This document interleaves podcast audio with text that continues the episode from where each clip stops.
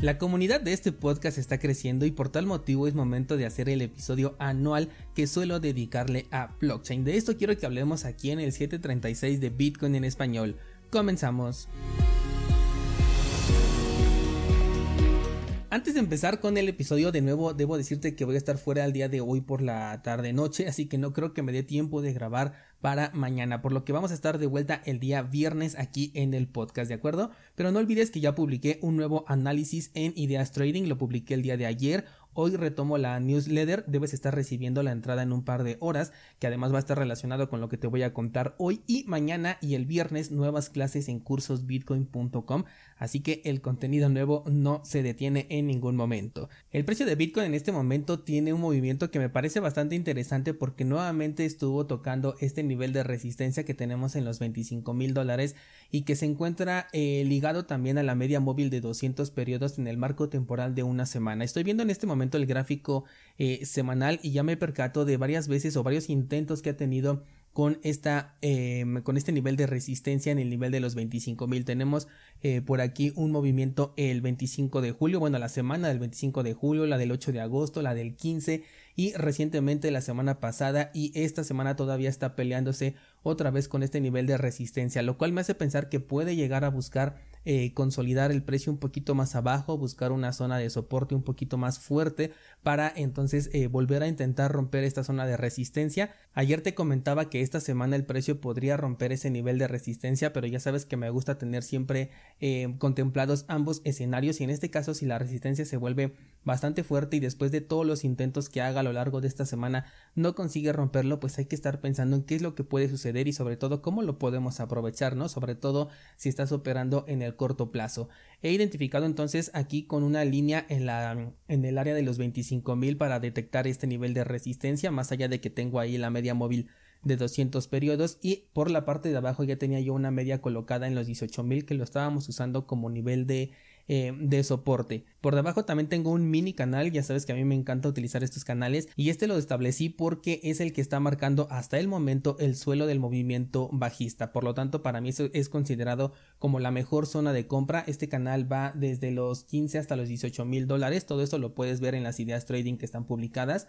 y eh, bueno eso, eso lo consideraría yo como el mejor punto hasta el momento de compra si posteriormente se llega a romper bueno ya sabes hacemos un nuevo análisis pero esa es la información que tenemos a día de hoy. Entonces de acuerdo al nuevo canal que ahora estoy armando que va desde los 18 precisamente hasta los 25 si el precio aquí en este momento eh, rebotara en esta zona de resistencia que estamos viendo bastante fuerte y que ya eh, tuvo pues prácticamente 5 toques contemplando el de esta semana que todavía no sabemos si lo va a lograr romper el precio podría regresar entonces incluso hasta los 18 mil. Dicho esto, vamos con nuestro episodio del día y a raíz del episodio que te hice el lunes y de hecho desde una eh, publicación que les compartí en Instagram con la respuesta que me dio esta inteligencia artificial sobre Bitcoin pero sobre todo sobre blockchain, me di cuenta de que la comunidad está creciendo porque este tema de la blockchain vuelve a cobrar fuerza, vuelve a generar eh, dudas y es por ello que cada año suelo dedicarle un episodio especial a explicarlo. De hecho, se me ocurrió llamarlo simplemente Blockchain 2023 para de esta manera poder identificar el episodio correspondiente a cada año sobre este tema que sé perfectamente que es necesario repasarlo. Bien, pues la controversia, la controversia viene porque muchos medios aún continúan diciendo que blockchain es la tecnología en la que se basa Bitcoin o incluso si nos vamos a los gobiernos y reguladores llegan a decir que blockchain es la verdadera tecnología que se necesita adoptar y cualquier cosa que ellos puedan hacer con blockchain va a superar a Bitcoin. Ojo aquí porque incluso las estafas más descaradas suelen utilizar a la blockchain como un reforzador para su acto de robo. Apenas les comentaba la semana pasada que un descentralizado me compartió un video sobre una potencial estafa y precisamente uno de los supuestos curiosos, porque luego hasta ellos mismos generan sus preguntas, eh, pues hizo el cuestionamiento sobre cuál sería la garantía de invertir en ese proyecto de estafa y la respuesta que dio fue que todo está en la blockchain así que no hay ningún riesgo que correr y esto es completamente falso. Blockchain como la conocemos nosotros es la manera en la que Satoshi Nakamoto estableció una estampa de tiempo, una manera de organizar las transacciones ocurridas ocupando un espacio temporal. De esta manera se sabe qué bloque de transacciones ocurrió primero, cuál le sigue y así hasta poder crear un mapa bien detallado de seguimiento a una transacción gracias a la transparencia de este registro. Aquí es donde podemos encontrar las dos claves de lo que es una blockchain, un registro de información, más o menos como una bitácora continua, que permite organizar bloques de información con una estructura lineal en el tiempo. Para dar soporte a esto me voy a respaldar directamente en el white paper de Bitcoin, el cual desde el abstracto, que es como el resumen de lo que propone el paper de Satoshi, nos dice lo siguiente. La red sella las transacciones en el tiempo en una cadena continua de prueba de trabajo basada en hash estableciendo un registro que no se puede modificar sin rehacer esta prueba de trabajo. Vamos a analizar esta frase. Nos dice la red sella las transacciones en el tiempo en una cadena continua de prueba de trabajo basada en hash. Esto significa que se registra la información de las transacciones en una cadena que determina el espacio temporal de cada uno de estos registros agregado con la prueba de trabajo, de tal manera que el registro, y lo dice textualmente registro, no se puede modificar sin rehacer la prueba de trabajo. Esto abre el tema hacia dos puntos muy importantes. La primera es quién tiene la capacidad de escribir en la blockchain y la segunda es quién tiene la capacidad de alterarla. Dependiendo de la dificultad para escribir o editar eh, una blockchain es como podemos saber qué tan segura es y esto lo va a determinar el propio protocolo cripto o en este caso el protocolo de Bitcoin. El código dice que cualquiera que invierta los recursos necesarios para cumplir con la prueba de trabajo, encuentre el hash y verifique que se estén cumpliendo las reglas del consenso de la información que va a agregar, entonces puede escribir en la blockchain. Del mismo modo, para cualquier alteración de la blockchain se tiene que rehacer esta prueba de trabajo. Lo que esto significa es que la seguridad de la blockchain no es intrínseca, no es algo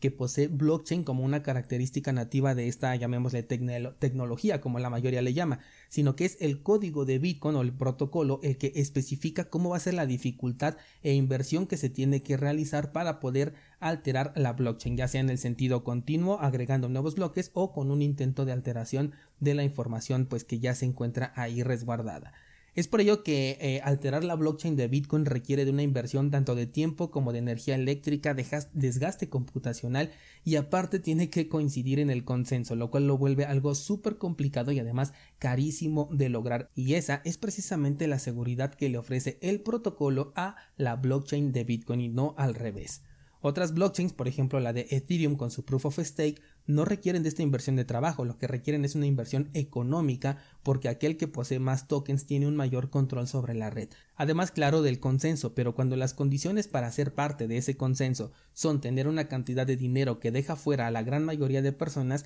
entonces se vuelve mucho más sencillo que esta blockchain pueda ser alterada. Así es como podemos identificar la diferencia de, de entre los niveles de seguridad de una blockchain sobre otra. No todas van a ser iguales porque su seguridad va a depender del protocolo que las gobierna. Ahora también hay que identificar la diferencia entre lo que es distribuido y descentralizado porque un protocolo puede especificar que cualquier persona puede revisar el registro de principio a fin como lo hace por ejemplo Bitcoin, pero también existen blockchains o registros que son centralizadas, que son permisionadas e incluso que llegan a ser privadas, en donde el protocolo establece quiénes son los únicos autorizados para validar esta información escrita. En este caso tendríamos una diferencia muy clara entre una blockchain que es distribuida pero solo entre aquellos autorizados de una que es distribuida a nivel público y que cualquiera la puede revisar, lo cual entonces convierte a esta distribución en una potencial descentralización, porque el abanico de personas que lo pueden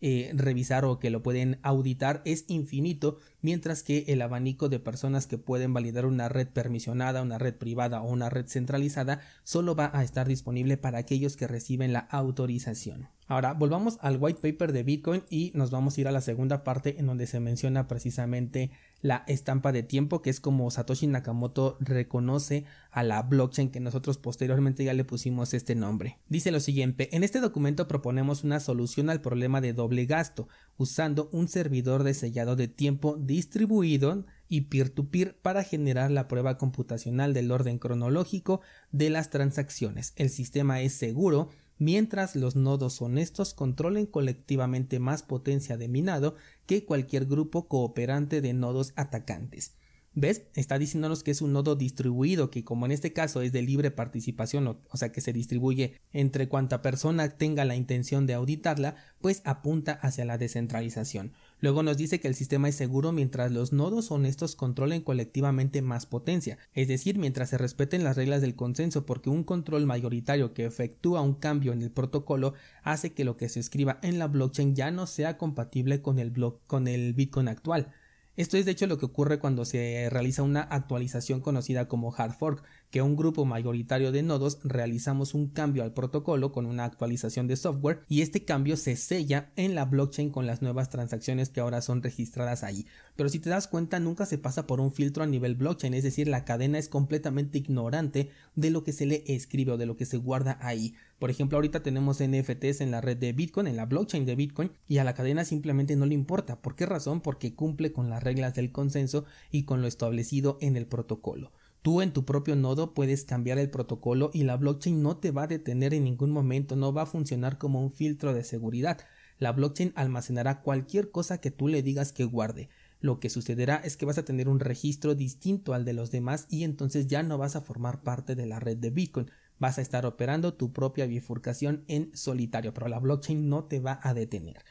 Hay ocasiones en los que, por ejemplo, dos mismos validadores se encuentran el hash correspondiente al mismo tiempo y se generan dos bloques distintos, pero al mismo tiempo los dos son válidos. La blockchain no va a detener a ninguno de estos dos. De hecho, la blockchain almacena la información que le dieron a cada uno de ellos y durante un corto periodo de tiempo tenemos dos blockchains diferentes y que son completamente válidas. Ya después el protocolo se va a encargar de invalidar a uno de estos dos bloques a través de la siguiente confirmación, que es lo que se le conoce como la cadena más larga. Entonces ya con la prueba de trabajo se valida la información y se desecha el bloque que se quedó en la cadena corta. Vamos con la última referencia que tengo aquí en el white paper de Bitcoin, que precisamente se encuentra en la sección que se llama servidor de sellado de tiempo y dice lo siguiente, la solución que proponemos comienza como un servidor de sellado de tiempo. Un servidor de sellado de tiempo trabaja tomando el hash de un bloque de ítems, o sea, de información, para sellarlos en el tiempo y notificar públicamente su hash. Ojo a esto,